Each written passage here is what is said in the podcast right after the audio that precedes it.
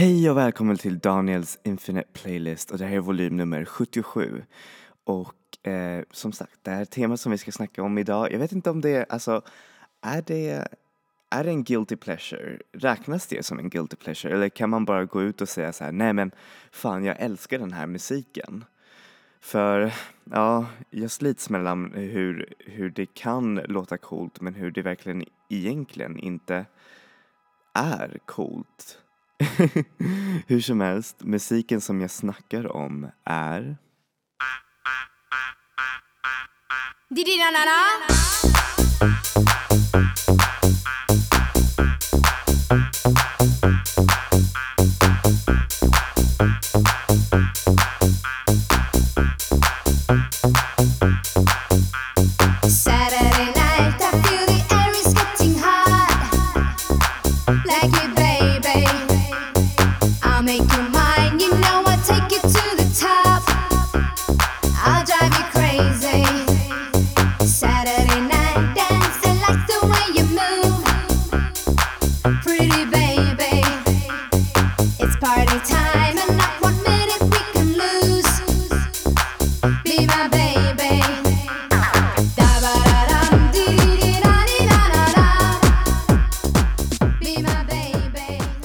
Alltså är inte den här låten underbar? Jag blir bara glad när jag lyssnar på den. Men roliga är att när jag sätter på den här på någon klubb så dansar inte så mycket folk. De blir bara typ så här, eh, vad är det här? Men hur som helst, den här låten, det är ju Wigfields eh, Saturday Night. Och det var en, ett jättestort hit under nittiotalet. Eh, där många eh, olika dansgenrer började komma ut ur, eh, vad heter det, eh, började komma ut ur eh, dessa producers eh, vad heter det, sovrum. Och jag säger just sovrum för att eh, under nittiotalet så kom en stor datorboom. Med, alltså, vilket betydde att det var inte längre så dyrt att köpa en egen dator. Och det gjorde så att fler och fler kunde använda sig av eh, både original och piratkopierad software för att kunna skapa sin egen elektronisk musik utan att behöva ha eh, en massa studios som, eh, vad heter det, som är både dyrt och väldigt, väldigt kostsamt. Och därmed så kom också en mer så här, för det fanns ju två olika spektrum av elektronisk musik i, vad heter det, under nittiotalet. Det fanns den här mer intelligenta sortens eh, vad heter det, dan- eh, musik som utgjorde till vad heter det, downtempo, ambient, trip-hop även. Och sen så fanns det den mer vad heter det, upbeat som, gjorde av, som gjorts av eh, får se, breakbeat, garage, eh, drum and bass, även dubstep så hade faktiskt sin första eh, iteration där under, alltså under nittiotalet. Och sen en massa andra vad heter det, olika eh, mer eh, accessibla och kommersiella danshits som regerade främst här i Europa. Då hade vi länder som Italien, Tyskland och Eh, England som eh, hur säger man som med sina egna musikscener eh, slåss eh, för att få eh, hur säger man den bästa och den roligaste eh, hur säger man dansmusiken. Speciellt i England så var det verkligen otroligt såna här stora superklubbar och eh, utomhus eh, raves som var fullt lagliga tills eh, Storbritannien eh, passerade en, eh, hur säger man, en lag som eh, förbjöd allt sånt där. För ja, som ni vet så är oftast raves ganska illegala, vilket betyder att nej, det är inte, det är inte värst så mycket dro- droger som går, går till, utan det är mest bara att de inte har, eh, nej, de har inte licens för att eh, sälja alkohol, och sen så använder de sig av diverse eh, roliga lokaler. Men innan så var, var det en, en hel så här, utomhuskultur eh, eh, av ravar-fans. Men nu så är inte den där, alltså jo, den där kulturen lever fortfarande, men det, hur säger man, utomhuskulturen är inte så, ja. Den är inte så levande.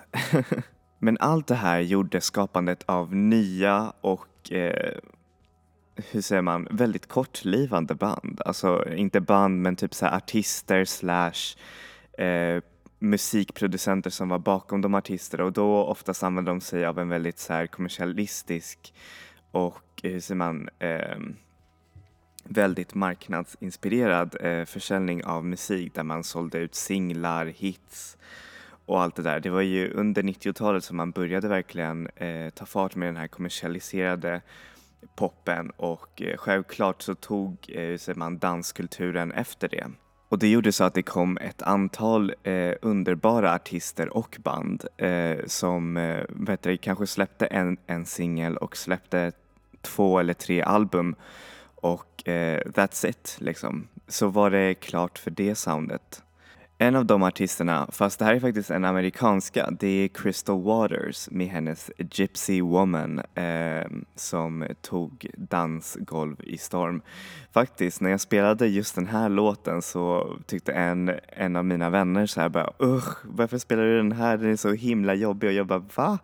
Den är jättemysig och den är jättebra producerat. Den är verkligen eh, härlig låt liksom. Jag skulle verkligen get down to this som en D J spelade det här. Nej, men faktum är att det här är faktiskt en väldigt viktig danslåt, och det är en av de mest eh, viktigaste dansmusiken som har släppts genom historien. Och jag tror, alltså, och det är många som nämner just den här låten som en inspiration eh, bakom eh, house hits och sånt där. Det här, den här eh, låten hjälpte ju trots allt eh, housemusiken att få sin plats på mainstream Eh, listan. Och eh, sedan så är dess refräng och dess keyboard riff väldigt, väldigt samplat också, så ni lär säkert känna igen det, för ja, det här är ju liksom originalet. Så här får ni Gypsy Woman, Basement Boys Strip to The Bone Mix av Crystal Waters.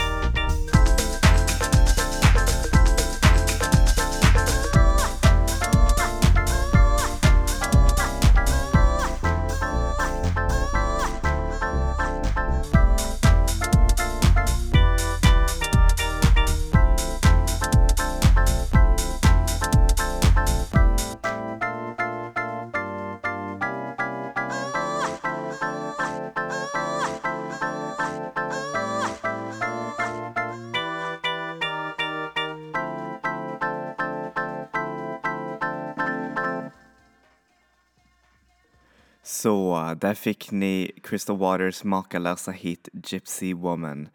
Och eh, ja, alltså stort tips för er D Js. Eh, ni kan använda er av introt av just den här låten och liksom bara mixa in det med nästan vad som helst. Jag har använt det flera gånger och det funkar nästan alltid lika bra. Så, alltså, så bra är den där låten att man kan använda det. Men varför är det så ocoolt? Alltså jag tycker att det här är nog en av de, den coolaste musiken som någonsin finns. Är det bara jag som har helt kass musiksmak? Ja, för, eh, får se. Det roliga var att när jag kollade igenom på olika videos på YouTube apropå den här dansmusiken, eller de här danshitsen egentligen, det är ingen speciell genre. Men hur som helst, när jag kollade på kommentarerna så var det oftast folk som var väldigt typ så här nostalgiska och väldigt typ så här. Um, får se, den mest memorabla kommentaren, det var någon som sa åh, det här var um, vad heter det, det här var eran där dansmusik var lyssnad av bara vuxna och inte barn nu för tiden. Och um, ja, man kan ju visserligen hålla med, alltså det är ju lite, hur säger man, Uh, man har ju sänkt diverse olika, vad heter det, ålder för klubbar och sånt. Och, uh, men jag tror inte att det är så mycket barn. Eller jo, egentligen. Alltså, det är ju många så här unga producenter som tolkar dansmusiken och gör uh, den till sin egen grej. Och det är kanske det som har gjort att det har blivit uh, lite, alltså, lite mer, uh, hur säger man, uh, influens från yngre parter. Men dessvärre så har den influensen inte riktigt varit så roligt för dansgolven. För jag tycker att, alltså visserligen så är det kul att spela dancehall och hiphop och sånt där. Men om det ska bara vara så där, det, så man, jag vet inte, det förstör moodet. Vad finns den här, vad heter det, eh, var är kärleken för högra B P Ms? Alltså finns det inte längre? Vill ingen dansa till det här längre? Och sen är det ganska sorgligt hur vissa låtar ibland bara så här försvinn, alltså har försvunnit med tiden. Eller när man spelar det så känns det inte igen eh, helt enkelt. Till exempel eh, Rob'n'Raz eh, låt Clubhopping, eller nästan alla deras produktioner. Och de är ändå en, en väldigt, eh, hur säger man, ett, ett otroligt eh, influentiellt eh, vad heter det, musik, eh, vad heter det, producentduo som bland annat eh, hur säger man, lanserade Leila Kay och eh, nästan skapade hela hennes sound, vilket är verkligen så häftigt. Men hur som helst, här får ni Rob'n'Raz låt Clubhopping. Come on people, join me now, we're gonna go club.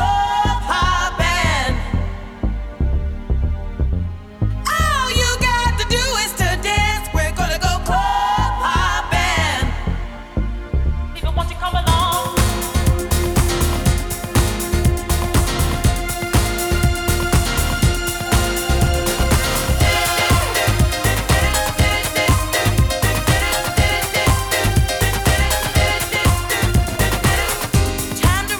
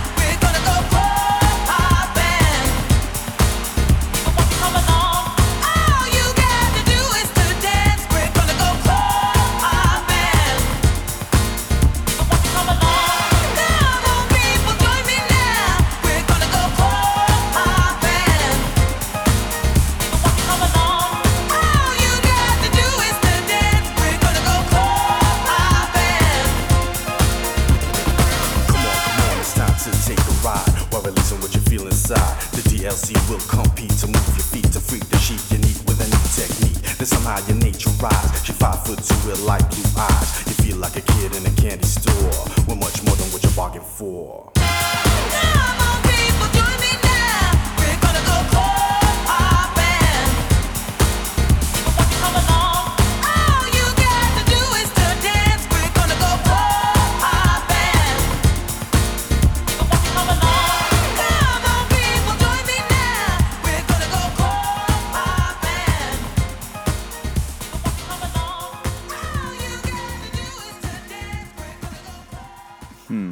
Jag kanske har agerat lite för mycket som djävulens advokat i den här playlisten. För det är ju inte alla som hatar just den här musiken. Jag menar, det finns ju jättemånga som eh, kommer ihåg det med gott minne. Och eh, alltså, både bra och dåliga saker.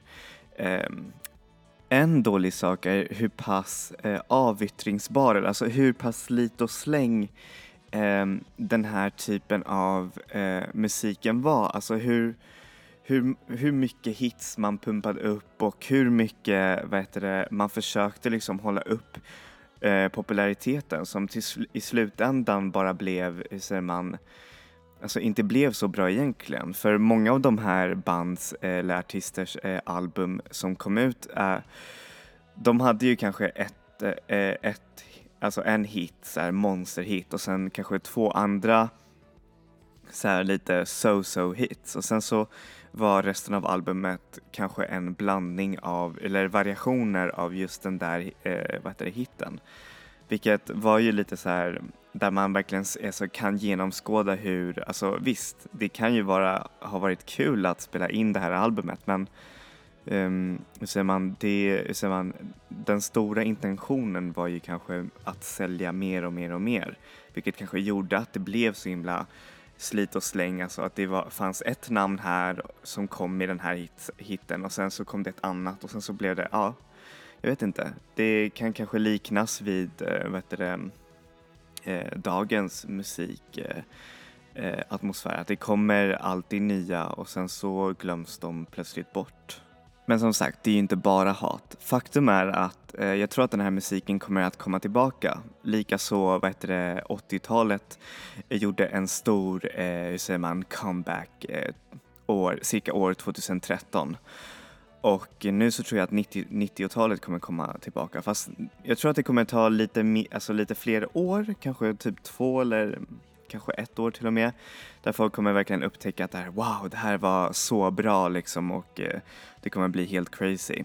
Och för, eh, jag säger det här på grund av att det, det finns en otroligt, alltså, otroligt många unga producenter idag som emulerar eh, vad heter det, nittio-tals-sounden, speciellt vad heter det, transmusiken och vad heter det, bubbel, vad heter det, bubblegum, trans och alla de här, vad heter det, hopp, alltså hiphop, nej inte, alla de här pop eh, variationerna av dansmusik. Faktum är att jag har aldrig läst så mycket, alltså i det här året som, alltså hur säger man, jag har aldrig läst så mycket av en artist som Alice Deejay som det här året. Hon har nästan nämnts, eh, vad heter det, överallt. Och jag tror att det faktiskt är för att man kan verkligen se det med andra ögon och eh, verkligen bara istället eh, njuta av den musiken och verkligen se dess egentliga värde. Exempel på dessa nya artister är ju såklart Mozart's Sister, P C Music, alltså hela det där kollektivet är ju bara en stor nittio-tals eh, blaska. Eh, producenten Sophie, Lorenzo Senni, eh, en massa olika verkligen så här indie-producenter som ta tag i vad heter det, nittio-talet och gör det till dess eget. Och det låter faktiskt så surprisingly fresh och inte alls så disposable. Och många av dem nämner just Alice Deejay som en stor eh, vad heter det, katalysator bakom det här soundet. Um, och, eh, och Alice Deejay är ju just det här bandet som har bara släppt ett album. Och eh, det säger man, man vet inte så mycket om... Eh, den här, vad heter, originalsångerskan och vad som hände med henne. Faktum är att det är lite av ett mysterium, känner jag. Eller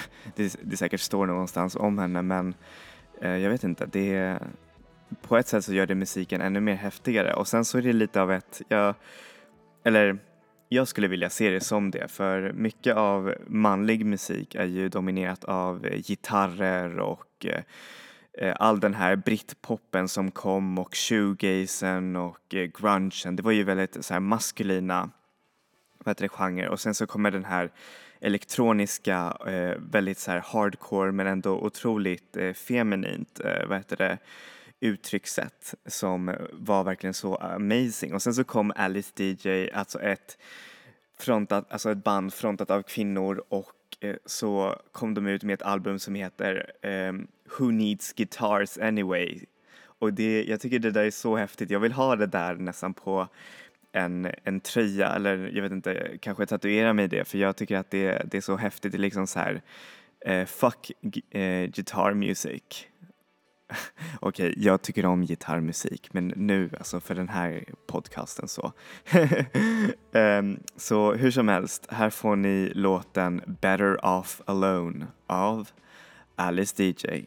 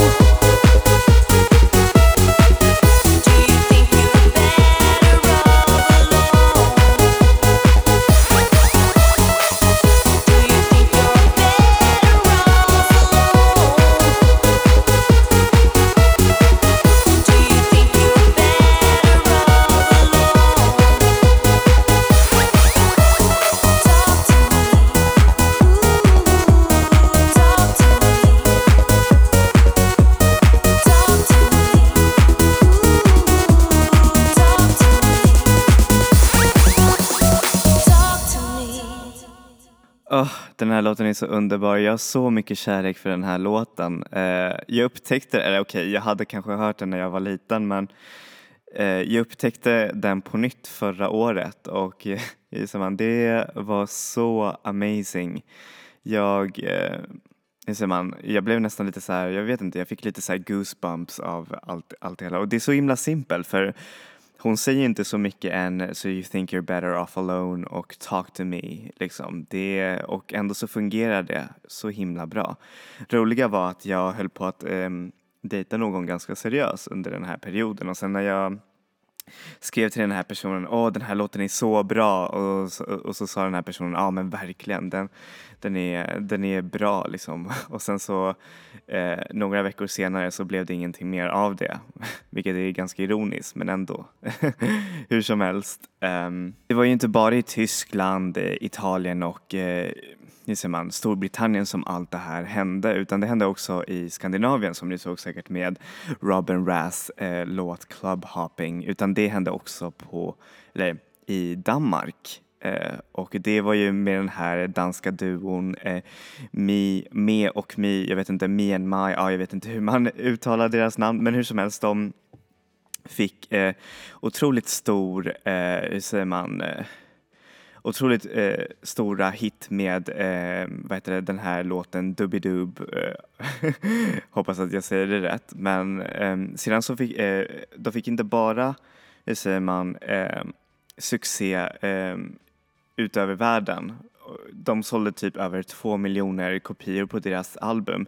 Men de fick även otroligt stor succé i Japan, vilket är faktiskt lite av en runaway eh, hit.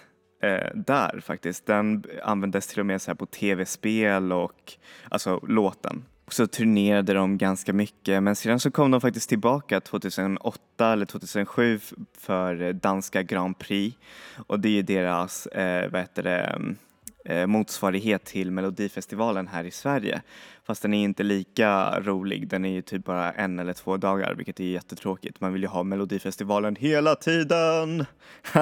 Nej, jag skojar bara, men um, hur som helst, här får ni låten Dub-I-Dub av Me och My. Oh,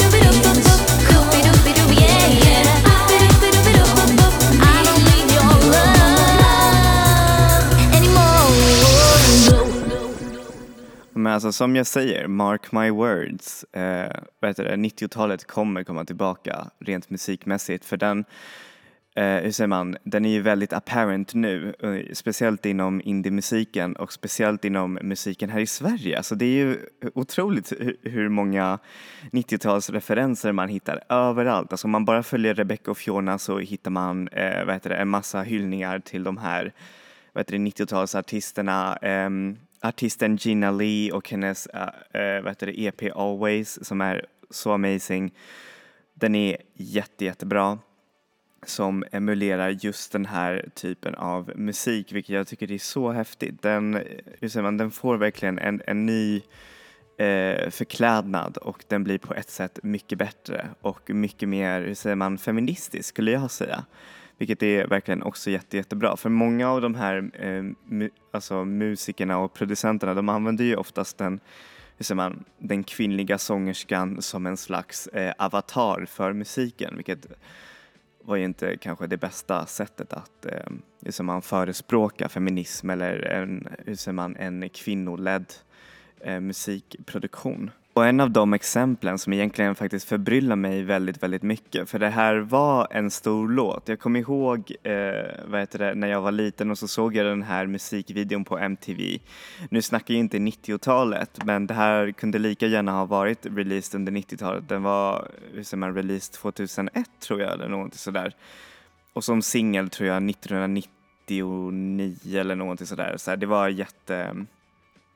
Det var en jättepopulär låt, och den, eh, hur säger man, eh, den sålde mil- alltså miljoner. Men sen så, nu när jag försöker leta efter den i nätet så kommer det bara en ganska dålig ny version av den tjugohundraåtta. Och sen så finns det en väldigt, väldigt, väldigt låg kvalitet eh, musikvideo. Och sen ingen annan eh, kommer ihåg den. Och då snackar jag såklart om eh, Fragmas eh, låt eh, Toca's Miracle. Kommer ni ihåg namnet av den där låten? Och det är faktiskt lite tur att jag hittade ens den här låten, för hur säger man, jag, annars hade jag aldrig hört talas om den. Eller jo, självklart, jag kommer ihåg att jag såg den när jag var liten, men hur säger man, eh, den är så himla, vad heter det, familiar när man väl eh, hör den. Och det sorgliga just bakom den här låten, det är att eh, den är inte en originalsingel, utan det är en remix av en annan låt som använder sig av a cappella, eh, hur säger man, a cappella eh, vokaler.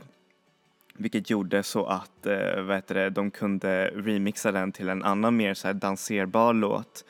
Och det var en låt från artisten Coco Star. Men det roliga, eller, och det mest underliga, är att hon gav aldrig tillåtelse till Fragma, som är en holländsk... Eh, duo, att eh, ens använda låten. Men ändå så ser man på eh, vad heter det, skivan, ser man hennes bild, och eh, man ser att det är hon som sjunger, vad heter det, Toca's Miracle i flera andra live-framträdanden. Men man använde aldrig hennes permission, och hon fick aldrig några royalties för den här låten, vilket är så himla underligt. Och det är kanske därför man nästan aldrig, det är så svårt att hitta den här låten, för jag, jag fick seriöst köpa hela Fragmas skiva från nätet för att kunna ens höra på originalversionen. Så det verkligen har varit en ganska stor, hur säger man, musikresa som jag fick gå, och hur säger man, bara för att hitta just den här låten. I överlag så är albumet faktiskt ganska...